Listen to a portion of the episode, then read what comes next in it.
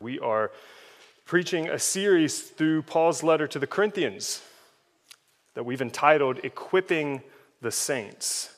Equipping the Saints, to equip the saints for the work of ministry. And that, that work of ministry is God's work.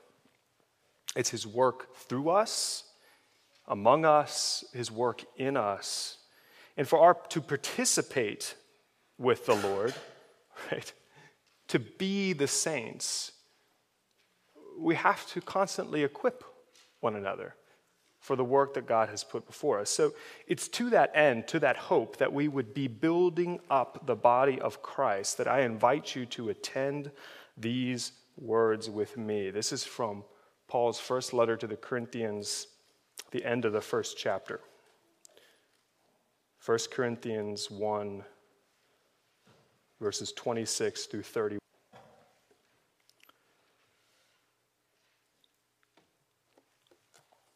For considering, brothers and sisters, not many of you were wise according to worldly standards, not many were powerful, not many were of noble birth. Chose what is foolish in the world to shame the wise.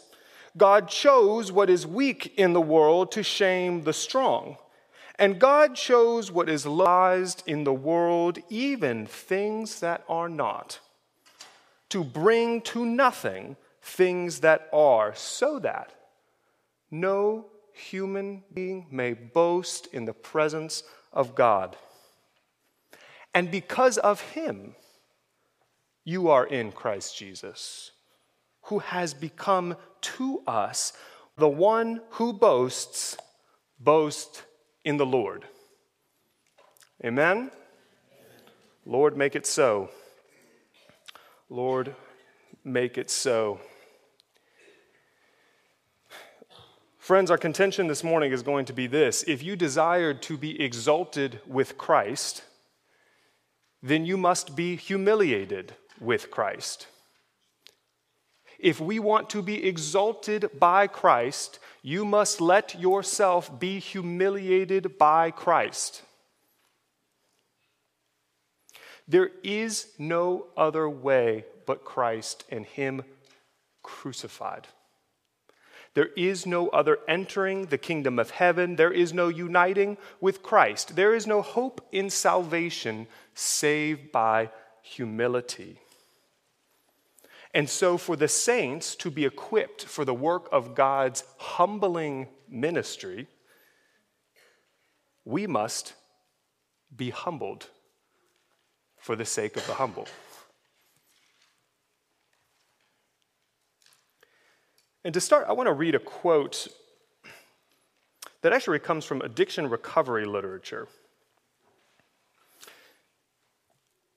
It says this humility is honest, accurate self perception.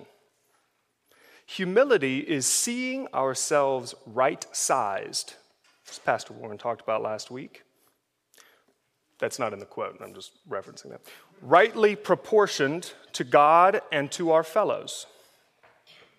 Humility is a clear recognition of who and what we really are, followed by a sincere attempt to become what we could.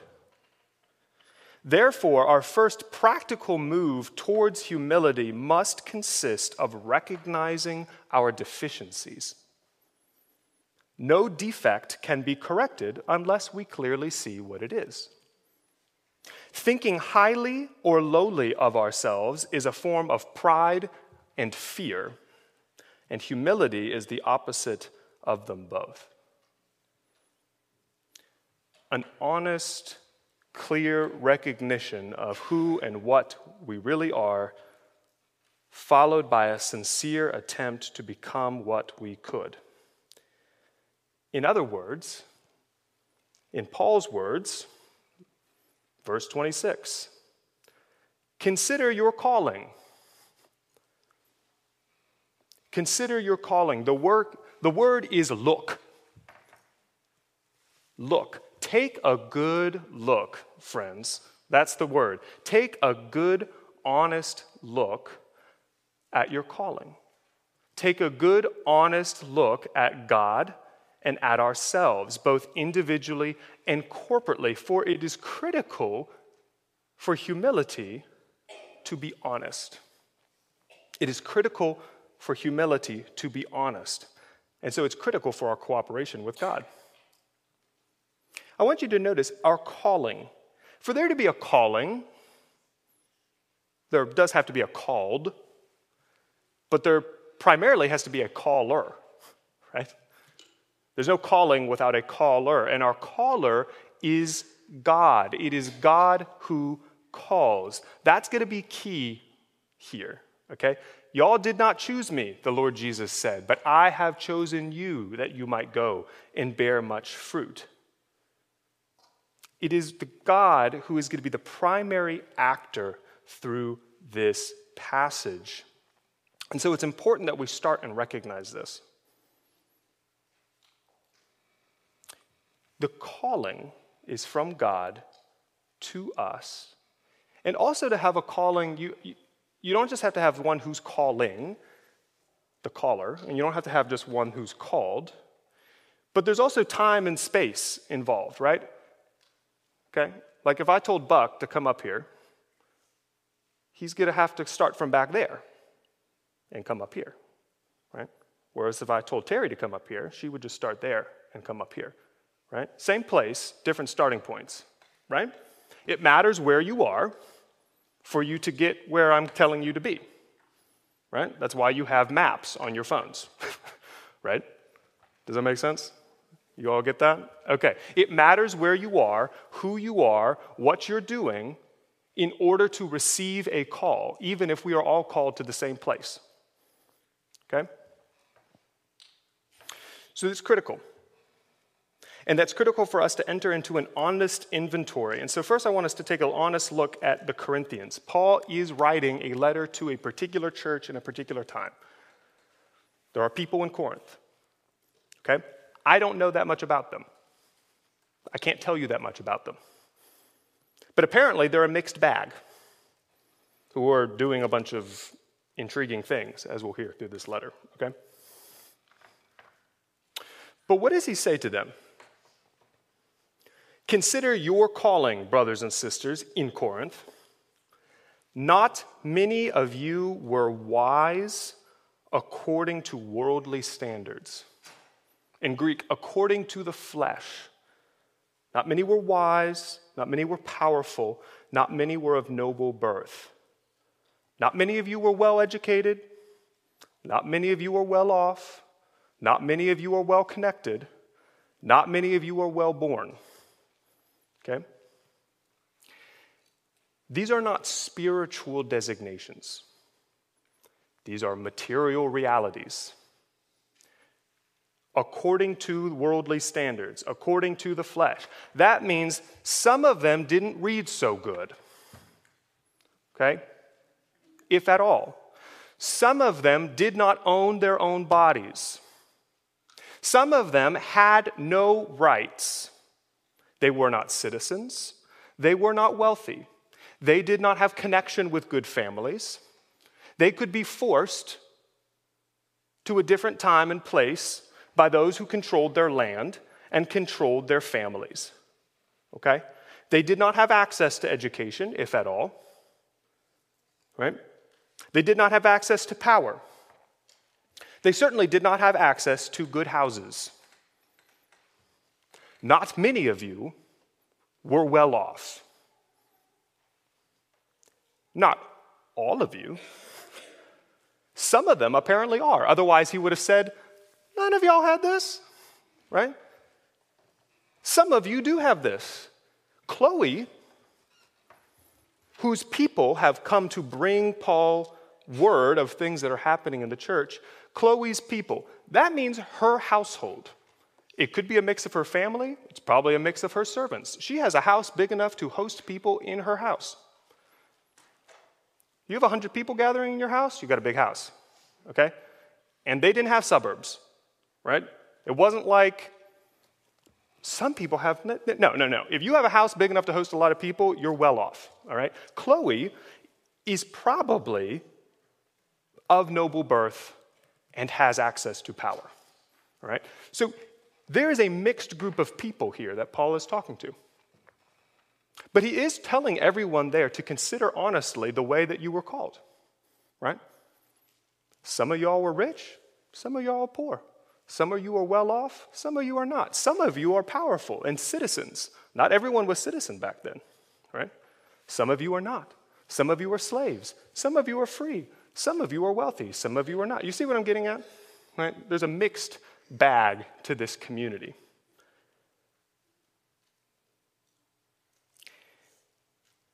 And for them to understand honestly what God is doing in the world and therefore to them, they need to be honest about where they came in and where they are.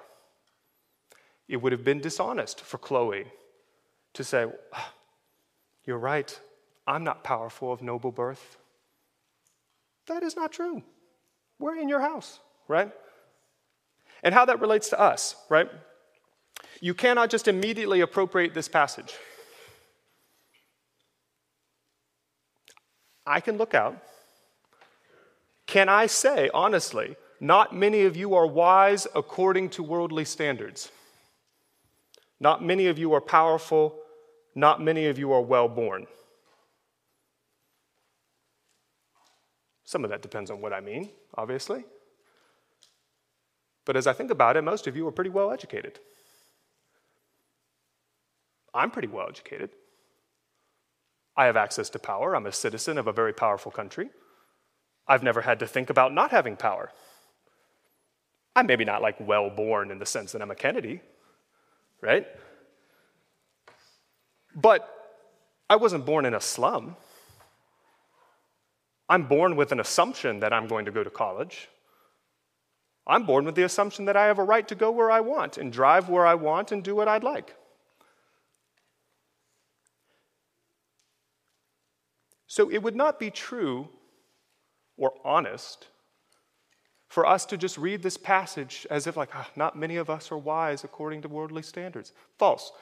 Many of you are well educated and wise according to worldly standards. Many of us are powerful. Many of us are well born, certainly relative to the world. And so, what's the point of that? Well, it's the same thing. If I make a call to Terry and I make a call to Buck, they both have to come from different places. Buck is going to have to walk farther than Terry's going to if I ask them both to come stand up here. Okay? These people have been called into one community from different places. We have been called into one community from different places. And to understand how God is enacting that calling and what God intends by that calling is going to depend on where we've started and where we are. Do we get that thus far? We got to be honest. You got to start with an honest inventory. Now, I know that individuals are also mixed bags, okay? Some of you might have a lot of money, but you grew up real poor, okay? Some of you might have a lot of money and you're not that smart, okay? Um, I, I, that wasn't, that wasn't, I'm not thinking of anyone in particular, okay? I'm just saying, all right? Right? We all have ways, there is, there is a mixed bag to this, right? I am strong by worldly standards. I can lift a lot of weight. A lot of my desire for strength comes out of a deep insecurity from my childhood because of things that happened to me that are very weakening. So, what do we do with that, right? These are all valid questions. But Paul's not getting into those questions right now. He's just trying to point out that there's all these relative spectrums in the world where we kind of designate where people are on this spectrum. And you need to be honest about where you are and not spiritualize them. Material realities matter to God's calling. Okay? I'm also fascinated by the point. So you have a mixed bag we have our different community. Okay? So, in reality, here's how I'm going to read this to us. Consider your calling, brothers and sisters. Many of you were wise according to worldly standards. Many of you are powerful, and many of you are well born. Okay? That's how we're going to read this passage. Verse 27. But God chose what is foolish in the world to shame the wise. God chose what is weak in the world to shame the strong. God chose what is low and despised in the world, even things that are not, to bring to nothing the things that are, so that no human being may boast in his presence. We must be honest that that passage is going to read differently if you are wise than if you are foolish. That if you are strong than if you are weak. God is the actor, not us. This is not a moral. We need to reckon honestly with what God is doing and reckon with us as we are. God chose what is foolish, moronic, stupid, unimpressive.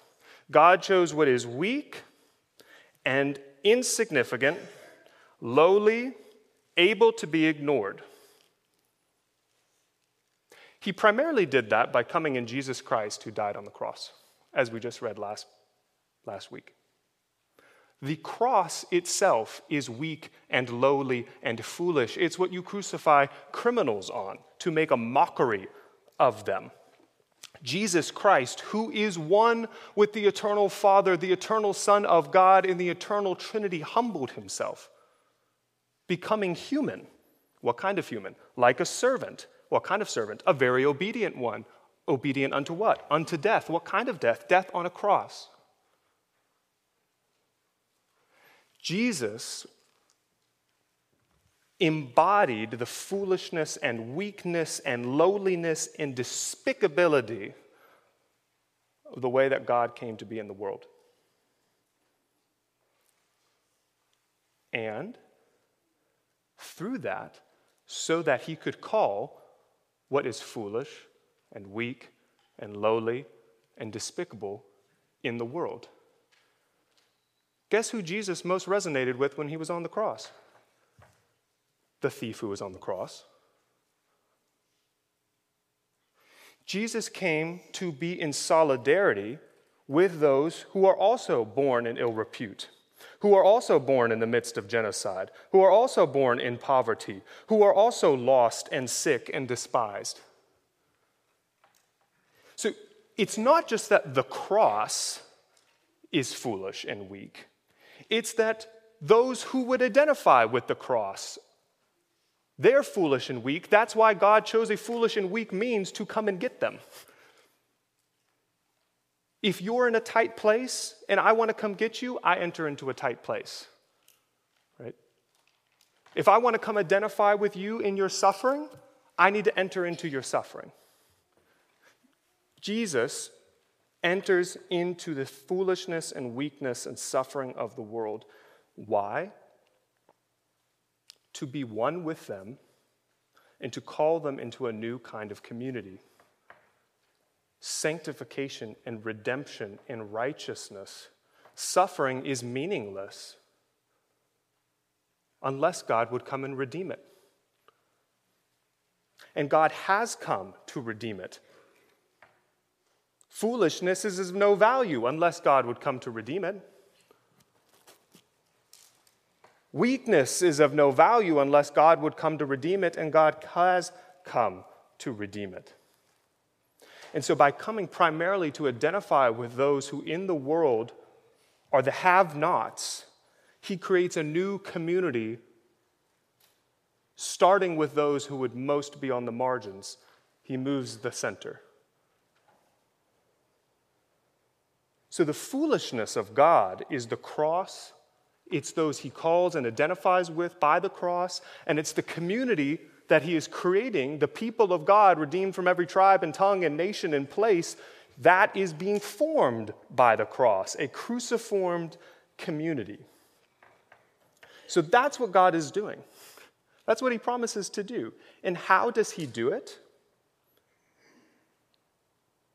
He did it choosing the foolish, the weak, the low, the despised, what, Jesus all the time is saying, I go to the least of these.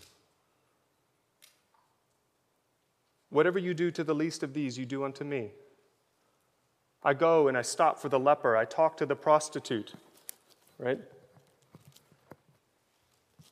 He chooses them.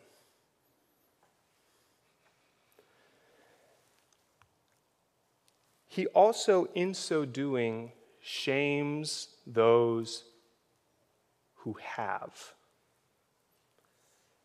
And y'all, I've been, I've been spinning on this all past couple weeks, right? Because this is a harsh thing, and I know even in myself, there's a bunch of rumblings that can start to happen here. We all want to be in the in crowd until being told that the in crowd is actually not so good of a thing, and the in crowd that's being talked about is the people that you're not usually with. And so then all these self justifications start to come about of like, well, are you saying that I have to get rid of all my money, right? Like, what are you saying about my upbringing? I get that. Are you saying that my education isn't a good thing? Are you saying that my strength and my ability in the world isn't a good thing? I'm actually not saying that.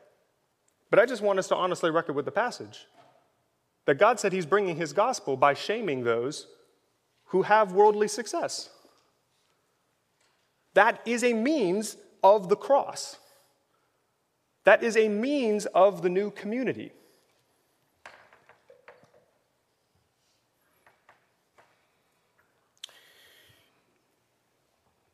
When we put in a resume, we think to put our best foot forward.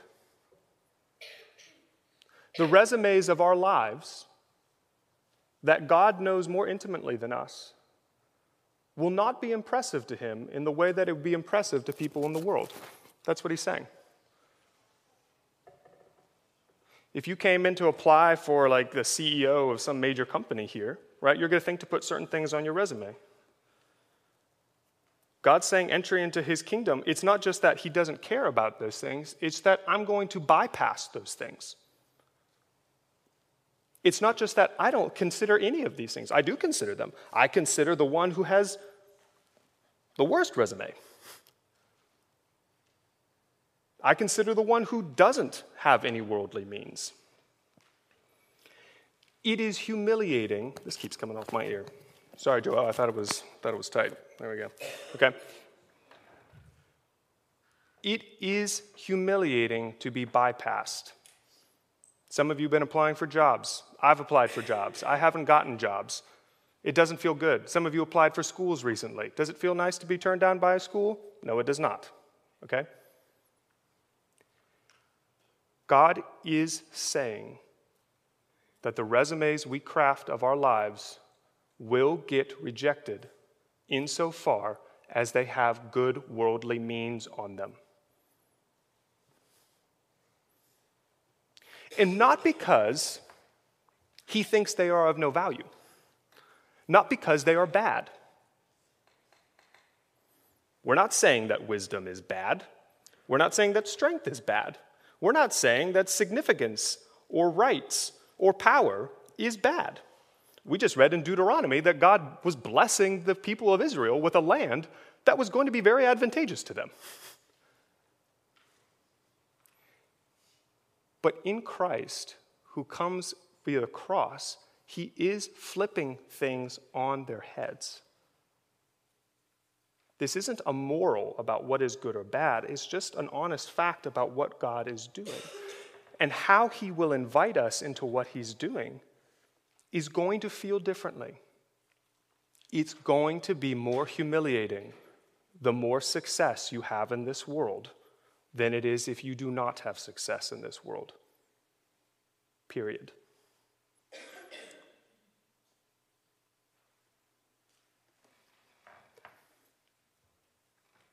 Our objective is to participate with what God is doing. And so here's the honest reckoning, right? If Jesus is coming out on the playground, right, to choose who he's going to choose for his team, what we're not saying is that God's not going to choose all whom he desires to bring in the most popular kid from the least popular kid. Remember, this is a mixed bag of a community. But who he goes to first is going to be different. He doesn't go to the most popular kid first. He doesn't go to the second most popular kid. In fact, he doesn't go to any of the kids who have already been chosen to play kickball. He's around the corner talking to the kid who's crying by the wall. Okay? That's where he's going to start his team. And those who would like to be on Jesus' team are going to have to accompany Jesus where he is going. And that's going to be very disruptive and humiliating to the kid who was already doing really well on the kickball team.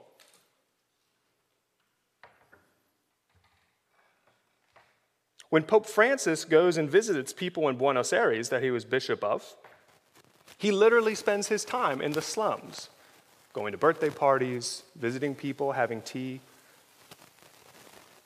It's not that the wealthy and well to do people of Buenos Aires can't go with him, but that's where he's going. And so, if they would like to know Pope Francis and the ministry of the church that is going on there, they have to accompany him to the slum. He's not going to their house. And honestly, if we read the Gospels, we see that Jesus is doing this, right? Jairus, the ruler of the synagogue, comes and falls before Jesus to ask his help to heal his daughter. Jesus goes with him, but he does stop to heal the woman in the crowd. Jesus is going along to take invitations, but he stops to heal the leper. He stops to get down to the blind person and ask, What would you like me to do for you? And he does go to the Pharisee's house. He goes to the rich person's house. He tells harsh stories. He tells harsh stories there that he doesn't tell at the tax collector's house. He tells harsh stories there that he doesn't tell with the prostitutes that are gathered. Because there's a different starting point. There's a different starting point. The ones who are wise and strong will have to humble themselves to tag along with Jesus because Jesus is not stopping where the strong and wise and rich and well off are. There is no contentment in worldly well being to follow Jesus. The Son of Man has no place to lay his head. Jesus goes up to Jerusalem, the capital, the seat of religious and political power where the wealthy have stored themselves, where the kingdom of Israel is meant to show forth its glory. And he goes up riding on a donkey. He only goes into the chief priest's house to be slandered. He only goes in to the king's house to be mocked. And he only goes into the governor's palace to be unjustly accused and tortured and sent to die. And all of that to go hang with a thief. The already humiliated thief on the cross is given access to paradise and presence with Jesus. It's going to take more for the centurion who is standing there with his spear. It'd take a lot more for Pontius Pilate to come down and receive Jesus than it does the thief. Do you get what I'm saying? Those who are already humiliated in this life, Jesus comes to and promises redemption and exaltation. And those who are not humiliated in this life, Jesus also invites into exaltation. But you'll have to be humbled first. And again, this is not a, this is not a moral of contrivance to like kind of work up some sense of humility. It's not like God is standing afar judging us on like how humble we do this and that. It's just an honest reckoning. And that makes us very, it makes me insecure. Because I can't go back and undo the fact that I went to a good university. I can't change the fact that I'm a male in a generally male privileged society. I can't change the fact that I'm a citizen of the United States. I mean, I, well, I guess I could, but like, I, I was born that way, right? You see what I'm saying? Like, it's not about I'm going to change all of these things. But it is a consideration to see God does not prioritize those things. And He does prioritize those who would not have those things. And if I would like to be with Jesus, if I would like to see the fullness of the kingdom of God, if I would like to experience the fullness of the upside down community that He is promising to build to the glory of God that no human being might boast, then I must go with Him and spend time with the humbled. And that will be humbling to me.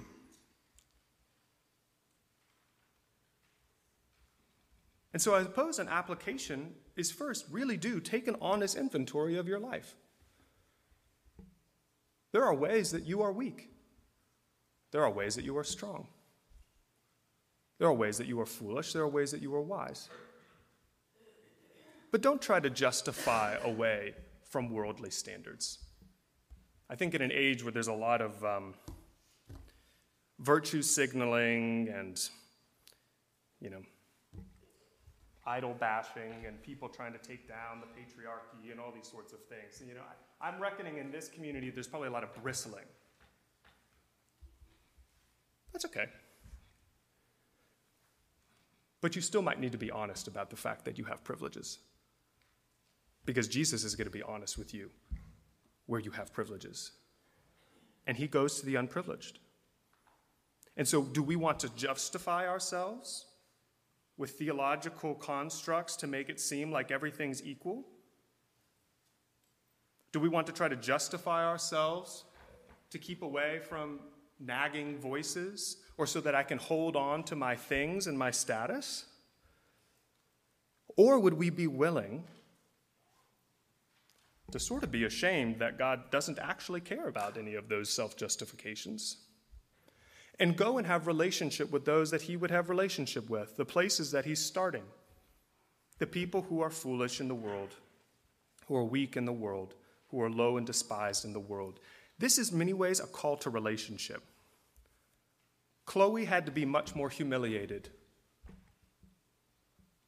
than the beggar on the street to be part of the church. Period. And I think, insofar as she allowed herself to be humiliated, she experienced the exaltation, the righteousness, the sanctification, and the redemption of God. And the call is similar to us who would have in the world.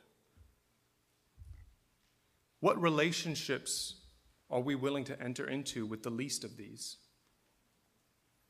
What places do we go that we might be with the humbled? The humiliated, the despised? What ways do we need to give up our senses of pride, our privileges, our possessions in order to make those relationships happen? It will be a tax on your time, your wallet, your home, your ambitions. And we don't have to go on and say that any of those things are bad. You just have to give them up. Just like he says to the rich young man. Jesus looked at him and loved him, and then said, Give up all your possessions and sell them to the poor, and then you can come with me. Not because that in itself is the cost to admission. There's plenty of other people he didn't say that to.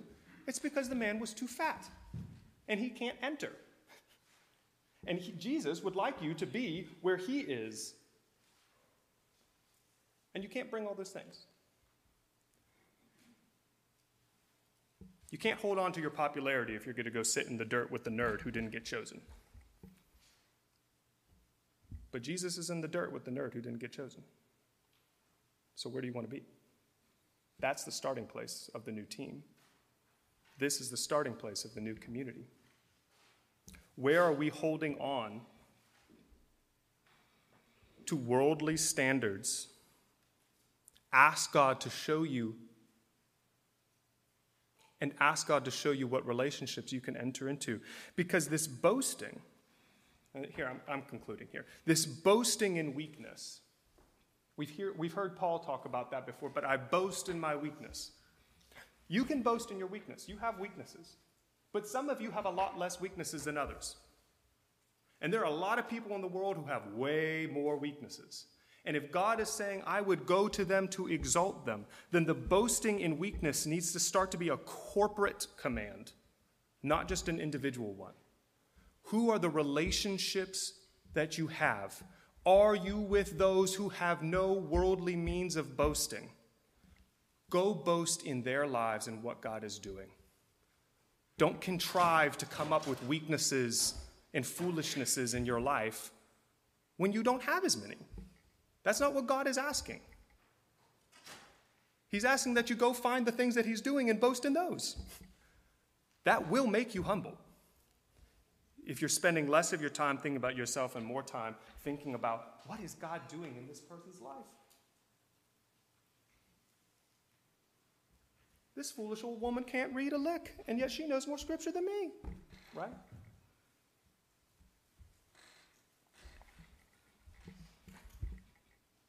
If we enter into this call to be in relationship with the least, we are entering into this call to be in relationship with Jesus. We are accepting the invitation that he's extending to us. Brothers and sisters, do not hide away from the fact that Jesus' invitation of the gospel will be humiliating to you.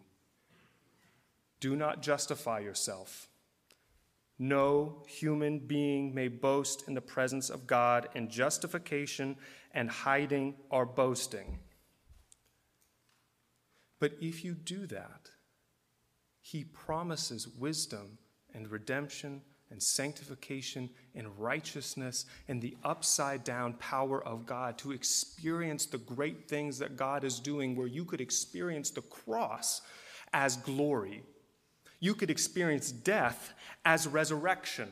You could experience insecurity as freedom. You could experience dying in this life to eternal life if we let ourselves see what God is doing. I want that. And I'm asking myself, am I willing to be humiliated for it? Are you willing to be humiliated for it? Jesus hopes so. So, Lord Jesus, give us strength from you, wisdom from you, to choose to follow you, to seek you where you are among the least of these, to let you come to our weak and broken places and value them to let you come to our high and exalted places and ignore them. Let us be humiliated with you that we might be exalted with you. Open our eyes to see the relationships among us in our communities that would be the avenue of this new cruciform community that you are building. Please, we need you to do this among us. Convict us by your Holy Spirit. I pray in the name of the Father, and the Son, and the Holy Spirit. Amen. Amen.